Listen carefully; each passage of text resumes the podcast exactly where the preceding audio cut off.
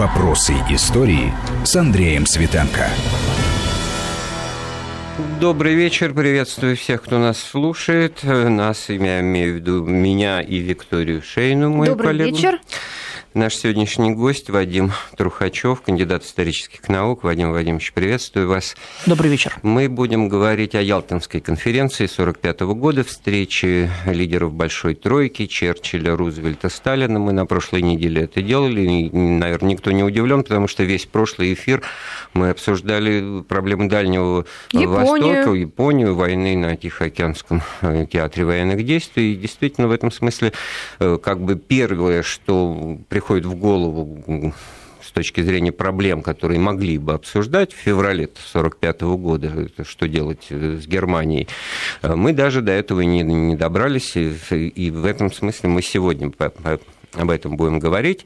А тут очень много интересного, перетекающего в современность. Польский вопрос, германский вопрос, даже вот уже, так сказать, выдам немножко то, что мы до эфира с Вадимом Владимировичем обсуждали. И Был еще чехословацкий вопрос, может быть, даже югославский вопрос. И все контуры, значит, будущей послевоенной Европы и возможности, так сказать, того, что она из себя будет представлять. Поэтому вопросов я от вас, э, уважаемые радиослушатели, жду именно по этой части. По телефону 232 15 59, 232 15 59, код Москвы 495, а смс-сообщение шлите с заголовком «Вести» на номер 5533. Итак, вот по контент-анализу, ну, такой формальный современный признак да, протоколов заседаний и встреч в Ялте, значит, получается, что 24% слов было употреблено Черчиллем, Рузвельтом и Сталином на решение вопроса о Польше, так сказать, польский воп- вопрос, очевидным образом на первом месте. Ну, детский вопрос «почему?». Здесь есть несколько ответов. Первый из них – это только что, буквально. Если брать 4 февраля 1945 года, то Варшава была освобождена всего за две с половиной недели До этого. до этого. Краков только что, Да, там вообще в конце в января. конце, в конце января. То есть это, что называется, было по горячим следам.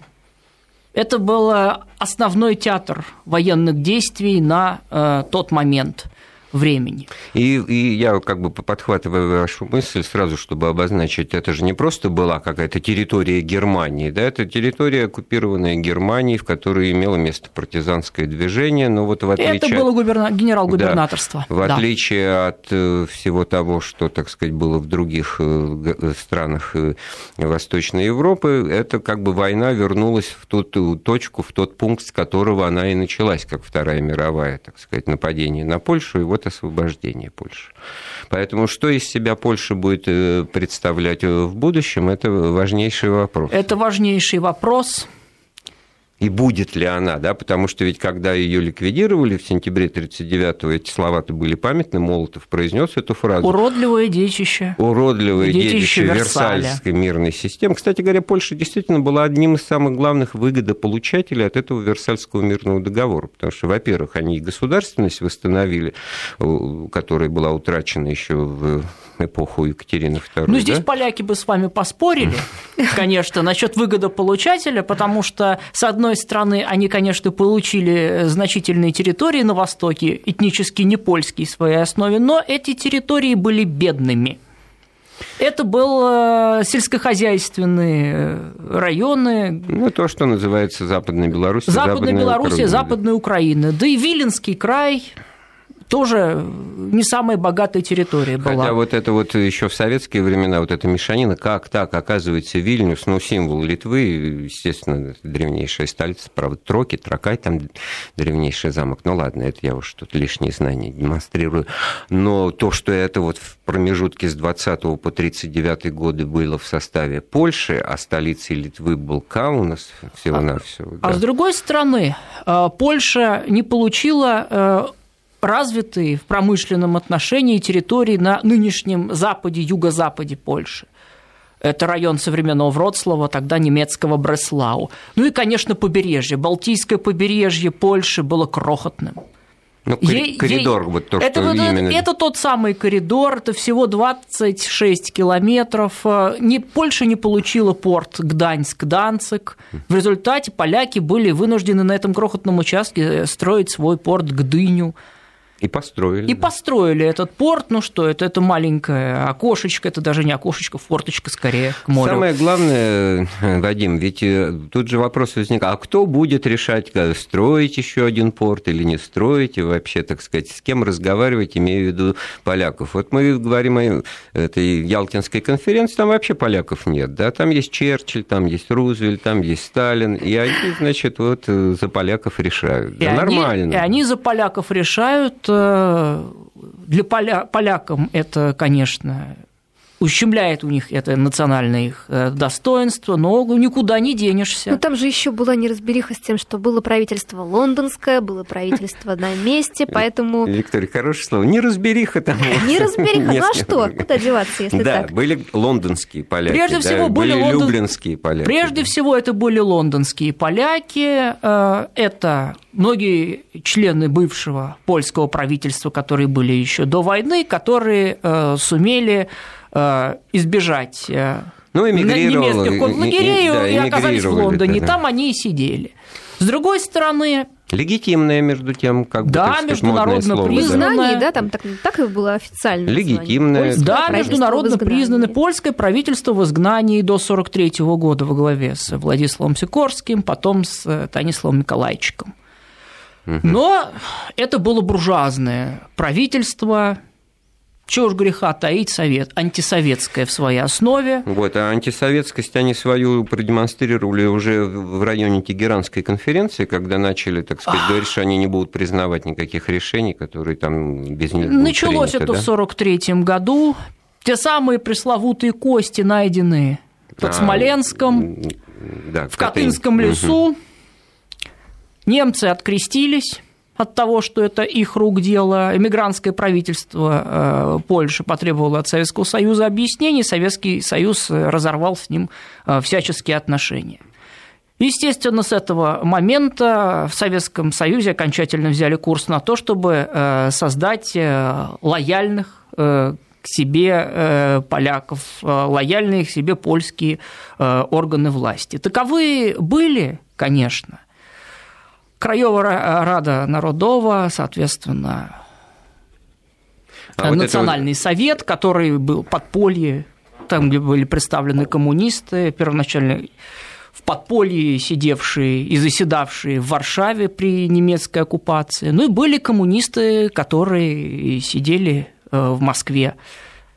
Ну, а вот э, мы не можем обойти молчанием тот э, трагический эпизод войны, восстания в Варшаве, как раз вот вы сказали, что она освобождена была только, так сказать, в начале 45-го, а восстание еще осенью 44-го было поднято на фоне, так сказать... Даже летом, 1 да, августа 44-го. Да, да, да, на фоне того, что советские войска вышли к рубежам Вислы, уже к тому времени выходили, и вот получается, что, так сказать, если смотреть без учета вот этих политических всяких вещей, конспирологии с этим связаны, то это просто, вот, ну, естественно, логично вытекает, значит, ударить в спину немцам и побыстрее их там э, вышибить.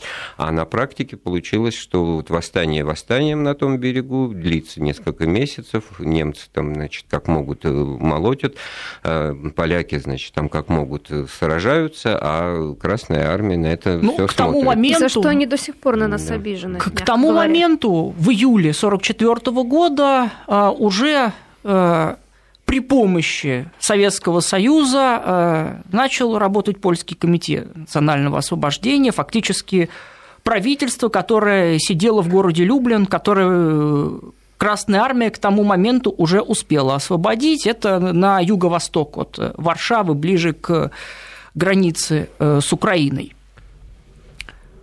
Ну а до того не следует забывать, что Красная армия провела очень кровопролитные бои за Белоруссию.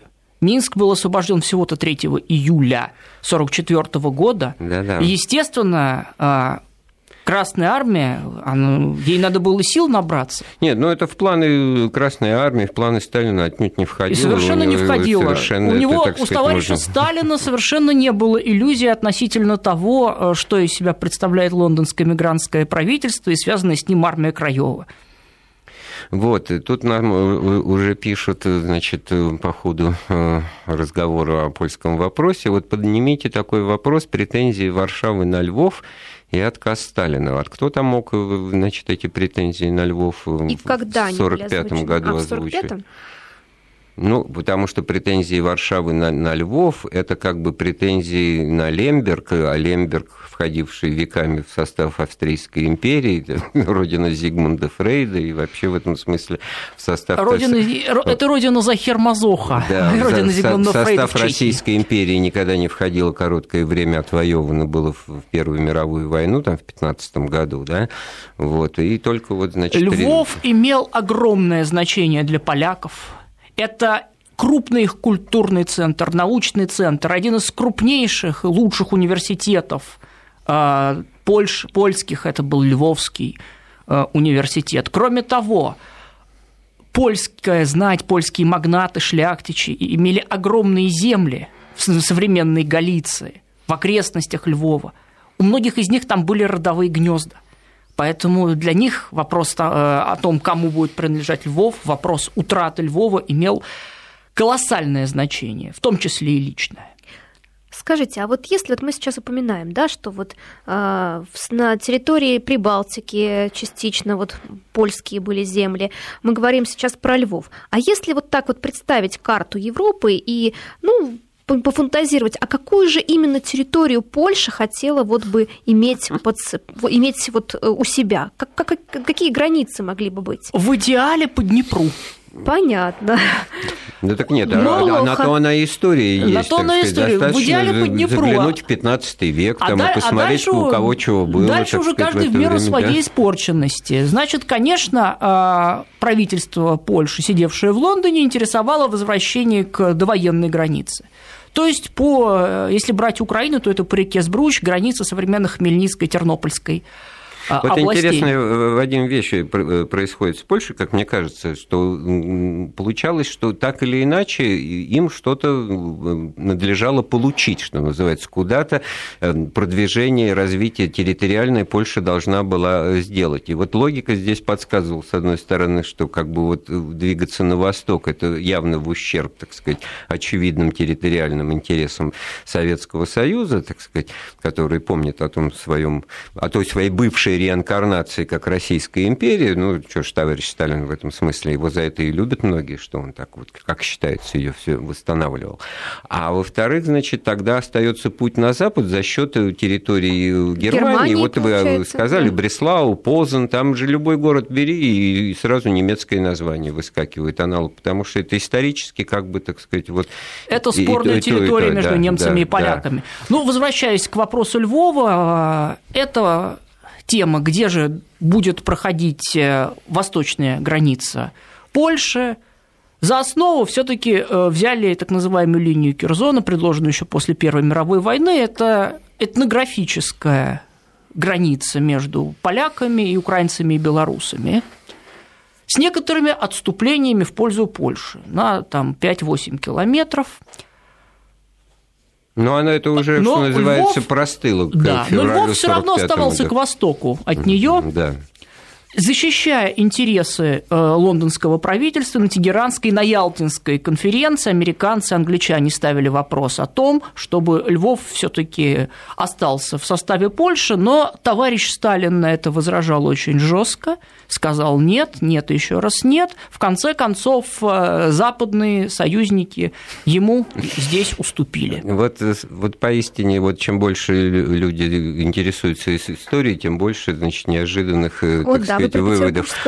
О, так вы бы уж как почему не вспомнить, что Польша практически начала Вторую мировую? Ну, это прямо вот как вот Адольф Алаизович в гробу перевернулся от ну, радости. Поляки напали на радиостанцию в Гляевице, так сказать, и развязали Вторую Это, конечно, некоторый перебор, но действительно в 1934 году Польша была первой страной, которая подписала с Гитлером э, пакт о ненападении. В правительстве довоенной Польши было очень много германофилов, наверное, самый известный из них. И тем самым как бы да, да начали провоцировать. А мы-то уж там потом по ходу И рассматривали всерьез вопрос да? о том, чтобы воевать против Советского Союза совместно с Германией. В 1938 году Польша вместе э, с Германией откусила э, кусочек Чехословакии. Недавно по результат... извинялись да, за это. Они, да, да, по результатам Мюнхенского сговора. Так что, безусловно, тут э, попытки поляков представить себя такими вот. агнецами, невинными да, овечками, это... они, конечно, не выдерживают Вадим, все, что предшествовало сентябрю, 1 сентября 1939 года с точки зрения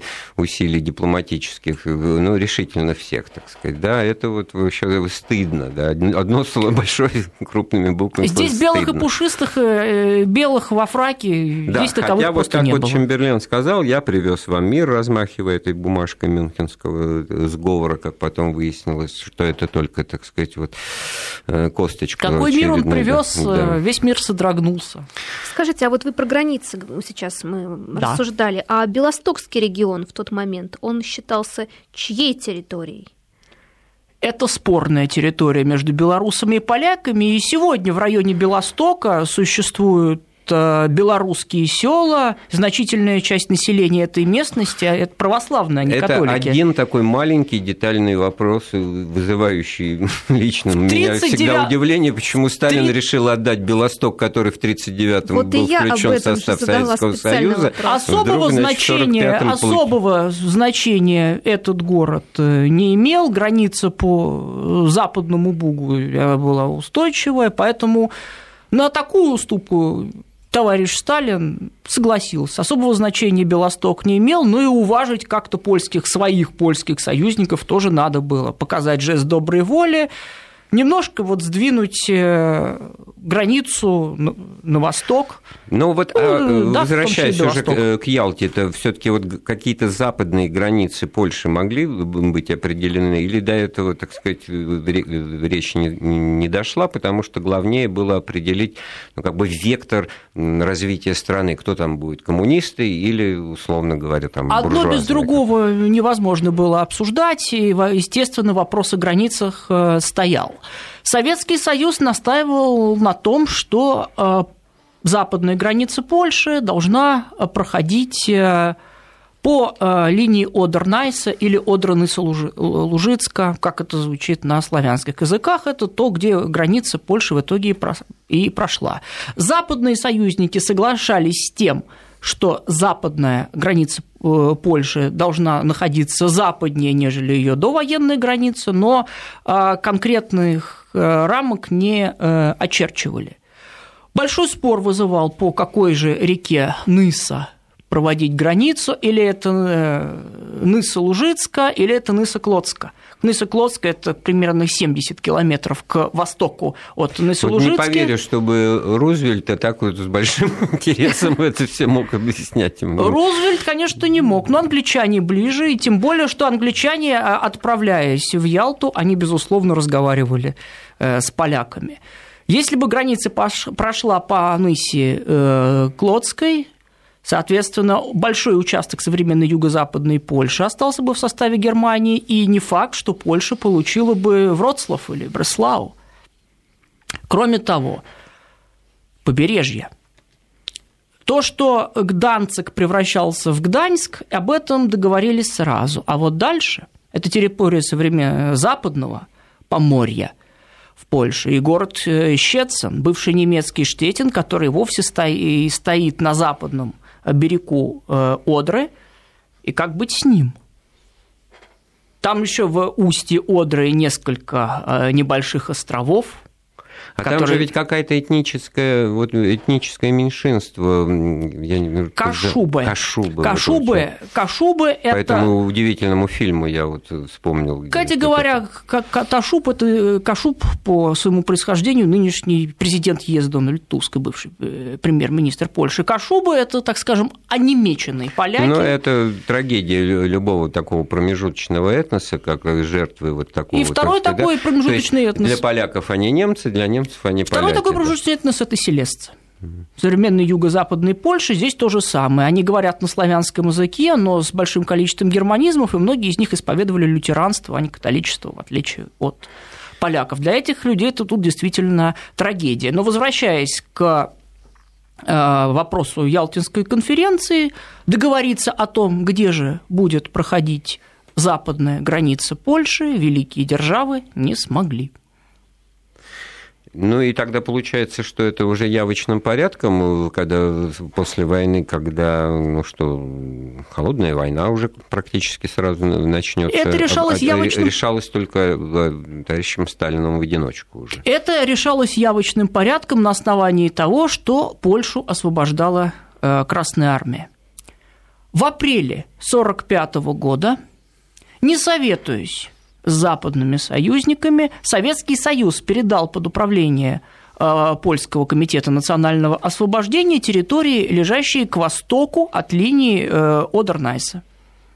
Таким образом, по факту эти территории стали э, польскими, Западные союзники отнюдь не сразу с этим согласились и смирились с этим только на Потсдамской конференции. Ну, у нас в этом э, разговоре еще и другие вопросы, кроме польского, а так, чтобы с ним э, закончить вот, в обозримые там, пять минут, я для начала напомню наш телефон 232 15 59, код Москвы 495, и смс-сообщение на номер 5533 с заголовком «Вести». Тут вот исторические свои знания, к моей радости, как преподаватель преподаватели истории значит, демонстрируют наши слушатели, поляки защитили Галицкую Русь от монголов. Было такое дело. Да, действительно, можно сказать, было такое дело в свое время. Ну, достаточно давно. Это как Это бы... та, они так защитили, что потом эту Галицкую Русь к себе присоединили. Ну, Причем когда... Э, по тем временам очень скоро. Слово «защитили», оно где-то это и предполагает.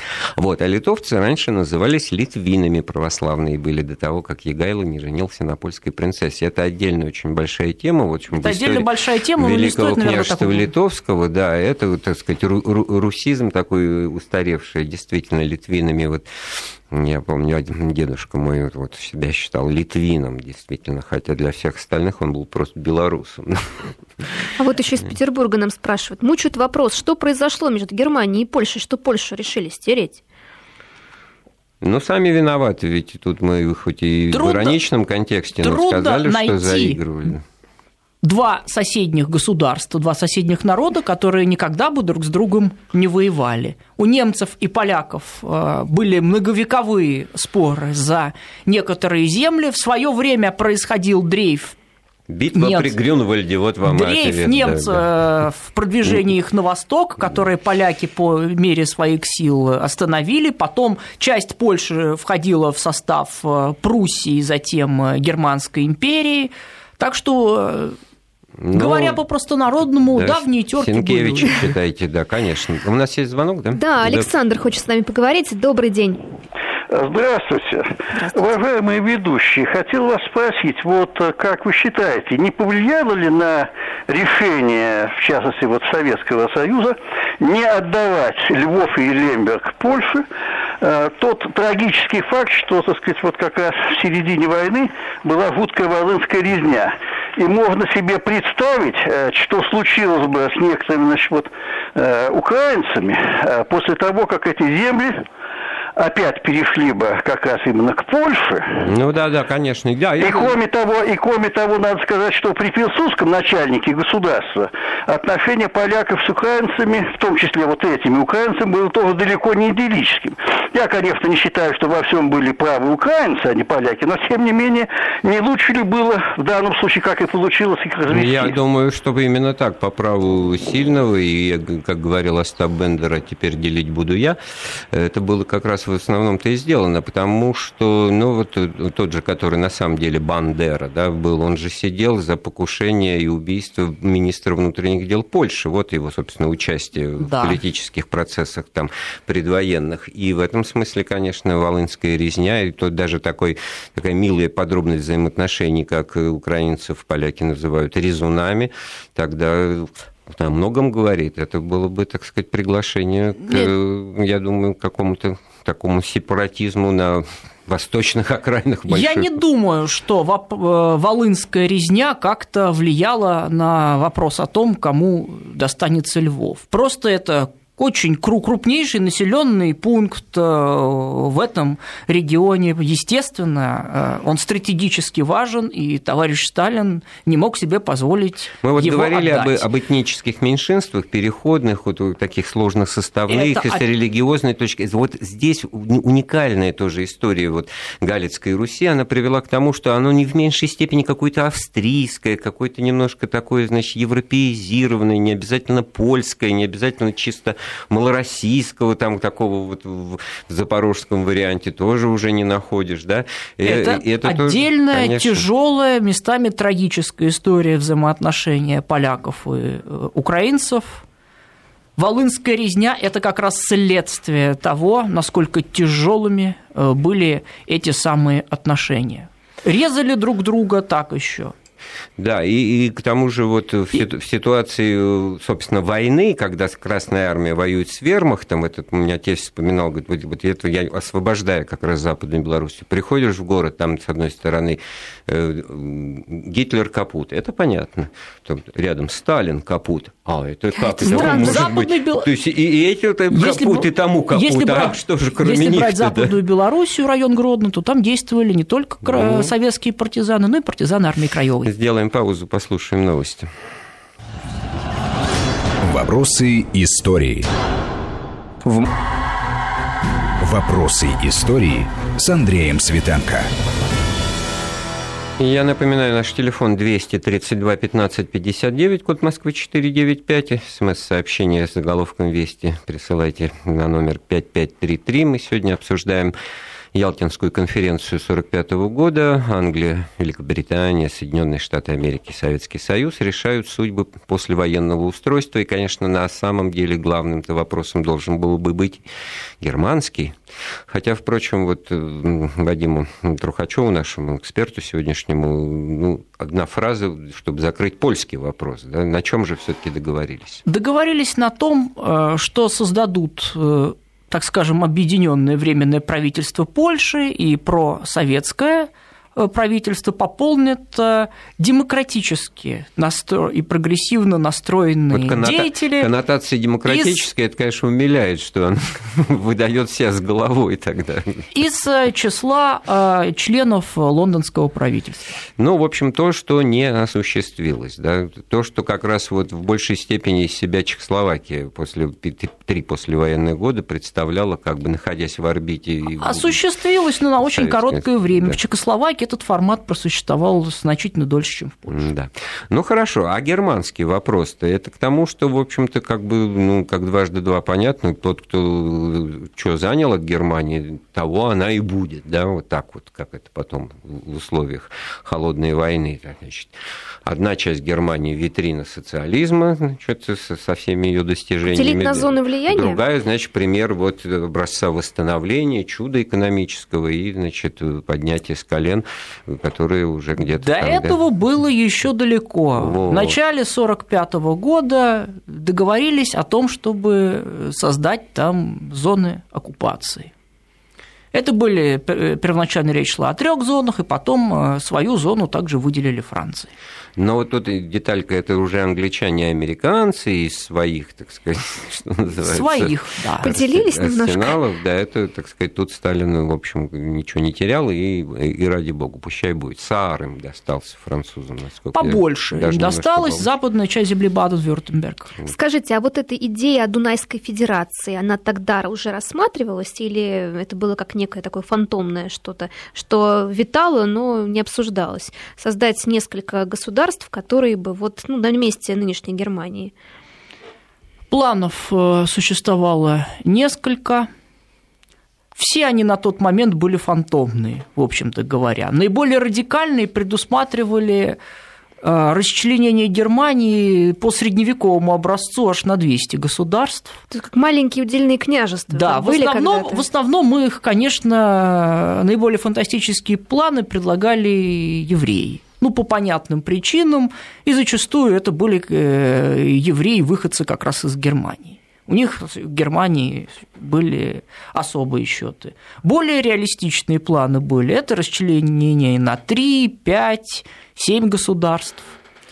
Но... Ну, Наиболее известен из таких планов планов Моргентау, министр финансов США, еврея, как раз немецкого еврея по своему происхождению. Это фактически выглядело бы как федерация, даже конфедерация маленьких э, княжеств, хотя по большому счету все равно речь шла только о разделении на три части.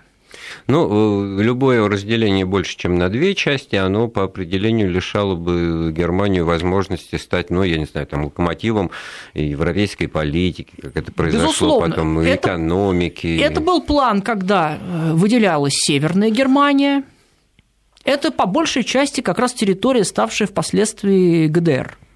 Южная Германия, Бавария, Баден-Вюртемберг, то есть земли, где преобладали католики.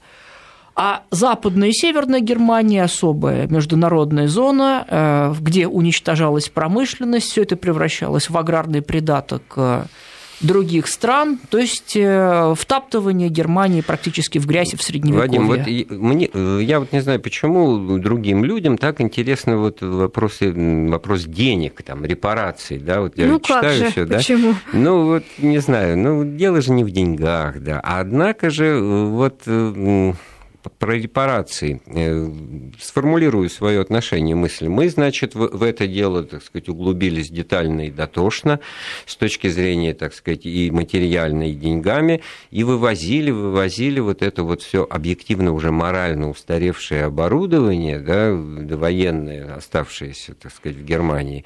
Э, совершенно, так сказать, спокойно на это взирали американцы, которым нужно было не, не эти железки, а нужны были яйцеголовые товарищи, ну, ну этот фон, как его там, Вернер фон, фон ну, который ракеты-то Браухич почему-то в голове. Фон Браун. Ну, да. Фон Браун. Фон Браун, да, то есть э, делали ставку на э, то, что вот это, пожалуйста, этот мусор, металлолом, так сказать, от него надо избавить и оснастить инвестиции, и все. И на Во многом поэтому они не сопротивлялись да? тому, чтобы Советский Союз получил все из своей оккупационной зоны, получил все средства с э, зарубежных счетов Третьего Рейха и получил даже четверть промыш... Э, средств и промышленного потенциала вот из западных полу... зон. Да, и получился парадокс, что действительно, я вот не случайно упомянул, что ГДР – витрина социализма, это Хрущев открытым текстом говорил, когда даже, в общем-то, на строительство Берлинской стены, к чему его Ульбрихт под... Э, подталкивал, не соглашался, говорил, что нам э, прятаться-то за стену, мы вот покажем преимущество социализма, как хорошо жить, работая на себя и прочее, а при этом вот, ну, потенциал-то научно-технический ГДР уже отставал во, во многом, потому что они же еще и репарации, мы, мы с них, так сказать, э, собирали все эти годы. В то время как э, экономика Федеративной Республики Германии, да, оказавшись целиком и полностью там зависимой, но по плану Маршалла, но она, так сказать, воссоздавалась с нуля ну, заново. Территории на западе Германии, они изначально были более промышленно развитыми. Ну, это да, это, конечно. Но, тем не да. менее, вот из Хабаровского края нам пишут. Да, один из вопросов. В Ялте недополученные деньги по репарациям. Кто-то даже подсчитал. Сумма 20 миллиардов долларов, из них 10 СССР. Вот откуда берутся эти цифры, непонятно, конечно, но все-таки, если говорить о репарациях, раз уж мы начали, а какие были условия? Условия репара... получения репараций, ну, я уже ниже даже их э, произнес. Советский Союз получал э, все из своей оккупационной зоны, все, что сочтет нужным, денежные средства, промышленное оборудование, продовольствие и так далее.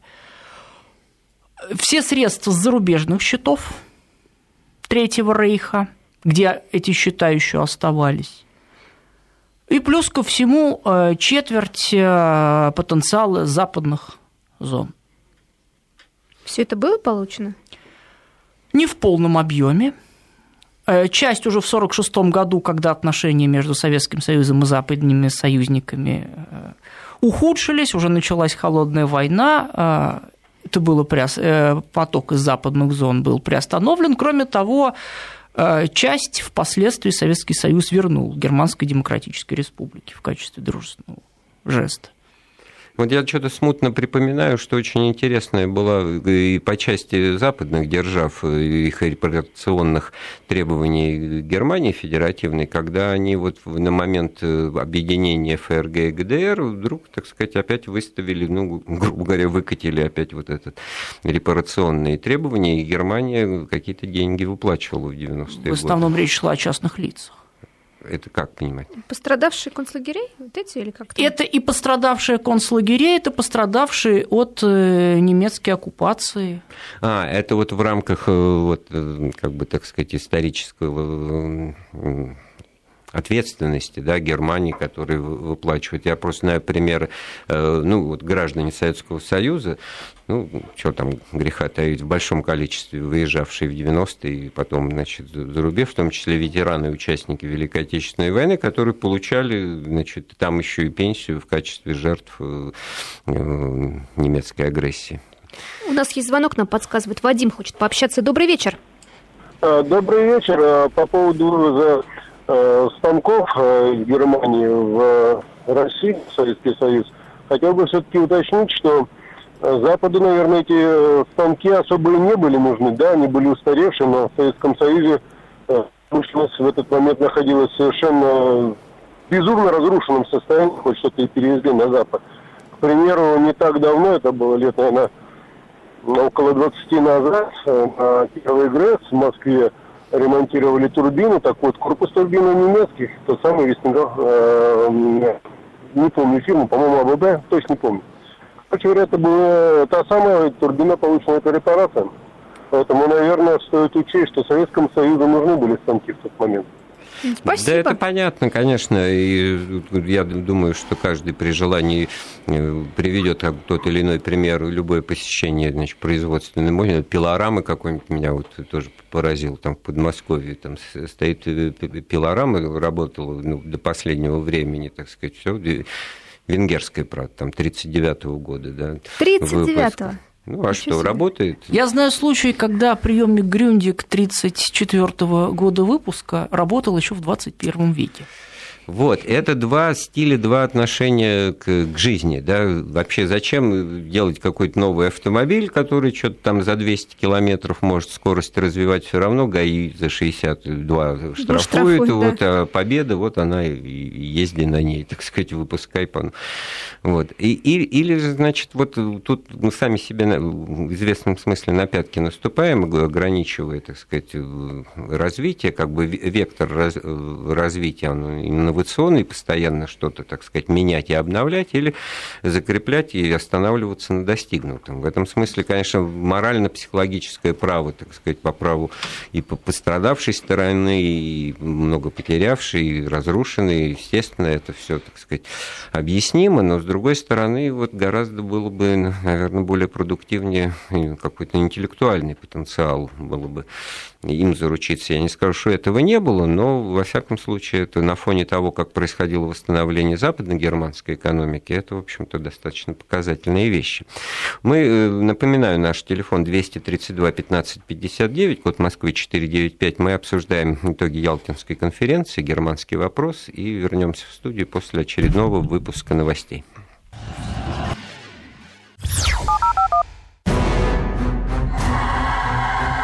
Вопросы истории с Андреем Светенко.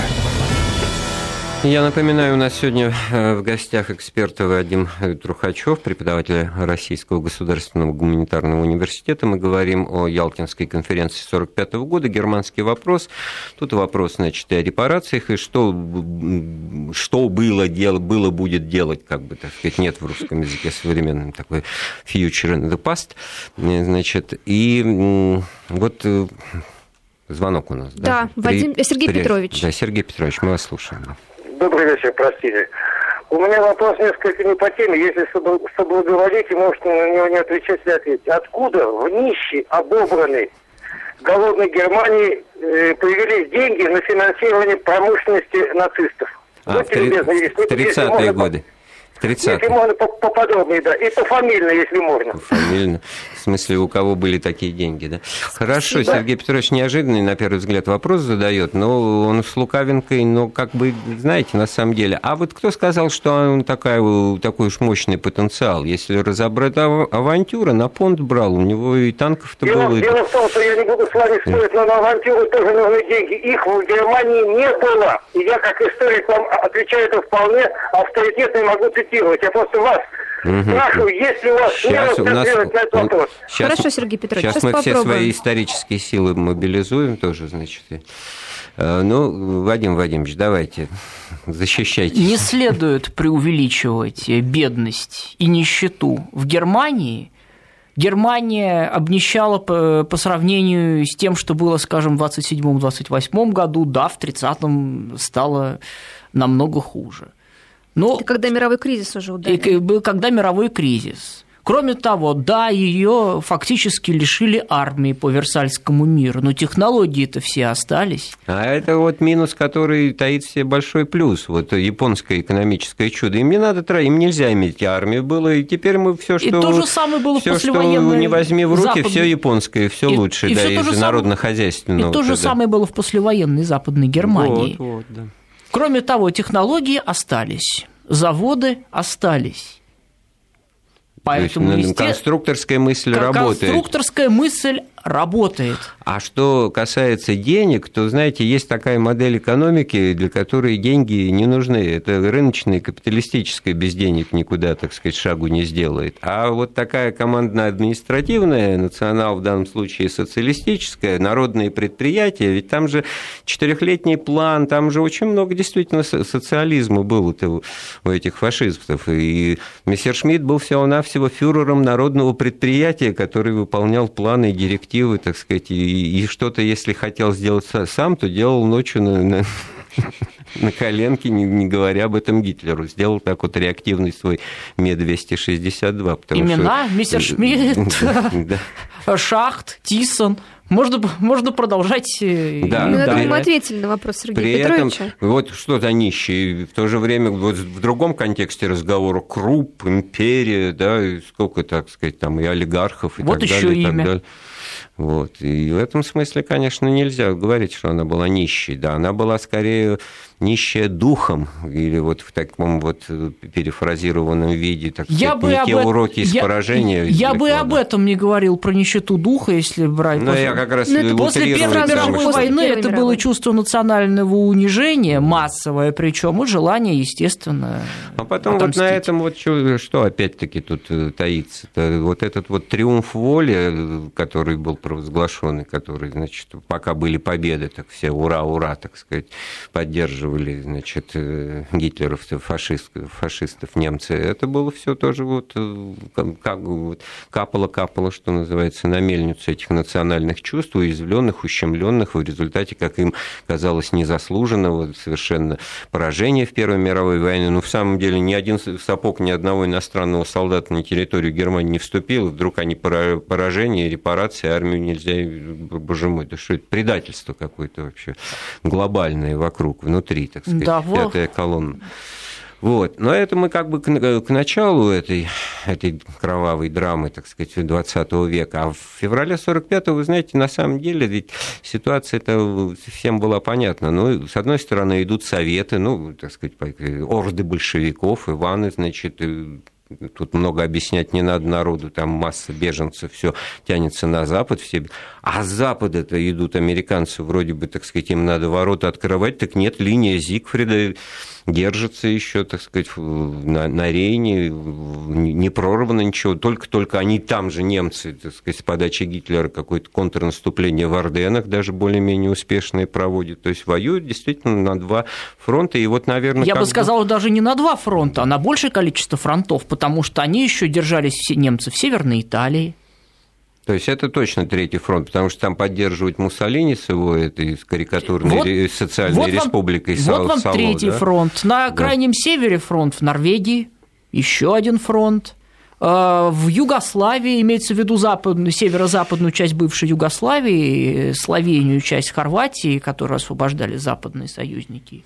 Вот Знаете, еще вам фронт. Я вспомнил записки Дёница, преемника Гитлера. Это, это вообще май месяц на дворе 45-го. Вот я когда читал, меня тоже вот брала. Он сел, значит, за стол эм, и начал педантично записывать, что у него под рукой. Голландия, часть Бельгии, Норвегия, Австрия, э, вот э, а, Альпы, там, где Италия, значит, не говоря уже там вся Бавария. То есть миллионы войск, если так вот по карте посмотреть, при другом отношении и настроении, только вот можно только было бы и начинать, понимаете? Так что вот масштабы того, что на победы в феврале 45-го, ее надо было еще осуществить, ее надо было добыть, и еще впереди столько битв и смертей. То, что... Последняя битва была 15 мая на территории современной Словении. Но она уже была э, вторична. Последнее крупное сражение – это Прага, 9 мая. Вот насколько в этом смысле расчеты, мы, так сказать, и по фильмам, там, по этим 17 мгновениям, как бы красной нитью проходит, что, значит, задачей гитлеровцев было возможность поссорить или рассчитывать на то, что поссориться в ходе вот этой последней завершающей э, акции этапа войны э, Сталин с Рузвельтом и Черчиллем. Это все-таки вот в этом смысле итоги Ялтинской конференции, они показали, что этого не произойдет, не надейтесь, так сказать. Никакой лазейки, зазорчика тут для вас не будет. Все свои разборки Советский Союз с одной стороны, США и Великобритания с другой отложили на послевоенное время. То есть прямо вот так вот или просто в глаза друг другу посмотрели и поняли, и поняли что, да. что вслух не говорили. Потому что ведь это же, так сказать, масса тут может быть свидетельств или указаний на то, что э, именно это как раз и происходит. И еще, значит, надо какой-то все-таки выработать план действий, который бы соответствовал ожиданиям друг друга. Да? Не... А тут на первом месте был, наверное, вопрос о том, кто будет брать Берлин. Да? Вот стоял такой вопрос? Или... Безусловно, вот. стоял такой вопрос, и здесь э, Советскому Союзу не удалось отстоять э, свою точку зрения. Хотя Берлин брала Красная Армия, но США и Великобритания настаивали на том, что внутри Берлина им тоже выделяются свои зоны ответственности. То есть в феврале уже по итогам да, э, конференции Сталин знал, что Берлин по отчаянию он будет взят войсками Красной Армии, только придется после войны все-таки, так сказать, делиться. допускать туда англо-американскую администрацию. Придется да? делиться. То, что не доверяли, ну, конечно, не доверяли друг другу. А как иначе объяснить э, бомбардировку Дрездена в феврале 1945 года совершенно, там, варварскую? Ну, там э, мало... есть одно такое не очень э, убедительное, но все таки объяснение, что он был центром транспортных коммуникаций, туда все, так сказать, передислокации, они же перебрасывали войска там, с запада на восток в оперативном плане. Вот если Гиттера Ноля «Приключения Вернера Хольта» почитать, ну, мое поколение Даже фильм смотрело, взгляд, читало. Взгляд... Вот они же там постоянно ездили воевать Даже Содоры на, если на, взгляд, на Рейн обратно. на карту Германии, перебрасывать э, через Дрезден могли только подразделения из Берлина в Прагу, и больше никуда. Явно ну, не с востока на запад. Направление все таки да. Но это, конечно, ну, сам факт того, что англичане принесли извинения, и королева Британии при недавнем посещении, так сказать, как варварскую бомбардировку это квалифицировала. Тут, в общем-то, возникает вопрос, что действительно, чтобы нам поменьше досталось чего-то хорошего, да, американцы понимают, что Дрезден входит в зону оккупации будущего Советского Союза, такой варварский момент осуществил. С другой стороны, вы знаете, вот когда мы говорим о том, а мы сколько жертв и разрушений, значит, сколько немцы расплаты, возмездия, да, и в этом смысле действительно очень показательная вещь, что для воспоминаний немецких граждан это характерно, они о войне, вот о ее все тяготах и крови и смертях, это в первую очередь в результате воздушной войны, которую вели англичане и американцы, начиная с 43-го. 43-го, да, с весны 43-го года, вот этот, и тогда для них война пришла в их дом, действительно. А так до этого это был разговор, там, где пошла там... армия куда-то в поход, угу. где-то там хорошо, где-то не очень хорошо, но это где-то все дома все тихо и спокойно. А тут это спокойствие исчезло раз и навсегда, и, и в феврале 45 года просто дошла очередь до Дрездена, чем он лучше, так сказать. Там, ничем. Ну, Если до того били по Гамбургу, да. ничем. Ну что же, значит, вот в последнюю минуту э, разговора у нас, хотя уже Давайте я секундочку время. вас прерву, скажу. Вот вам выражают благодарность Волгоградской области. Ну, наконец-то я напросился на благодарность. Большое спасибо. Слушайте нас и впредь. Мы о теме войны будем говорить эти месяцы, наверное, в приоритетном плане довольно часто. Напоминаю, у нас в гостях сегодня был историк Вадим Трухачев. Мы с Викторией Шейной пытали его на предмет итогов Ялтинской конференции. Большое спасибо всем, кто нас слушал. Слушайте впредь Вести ФМ.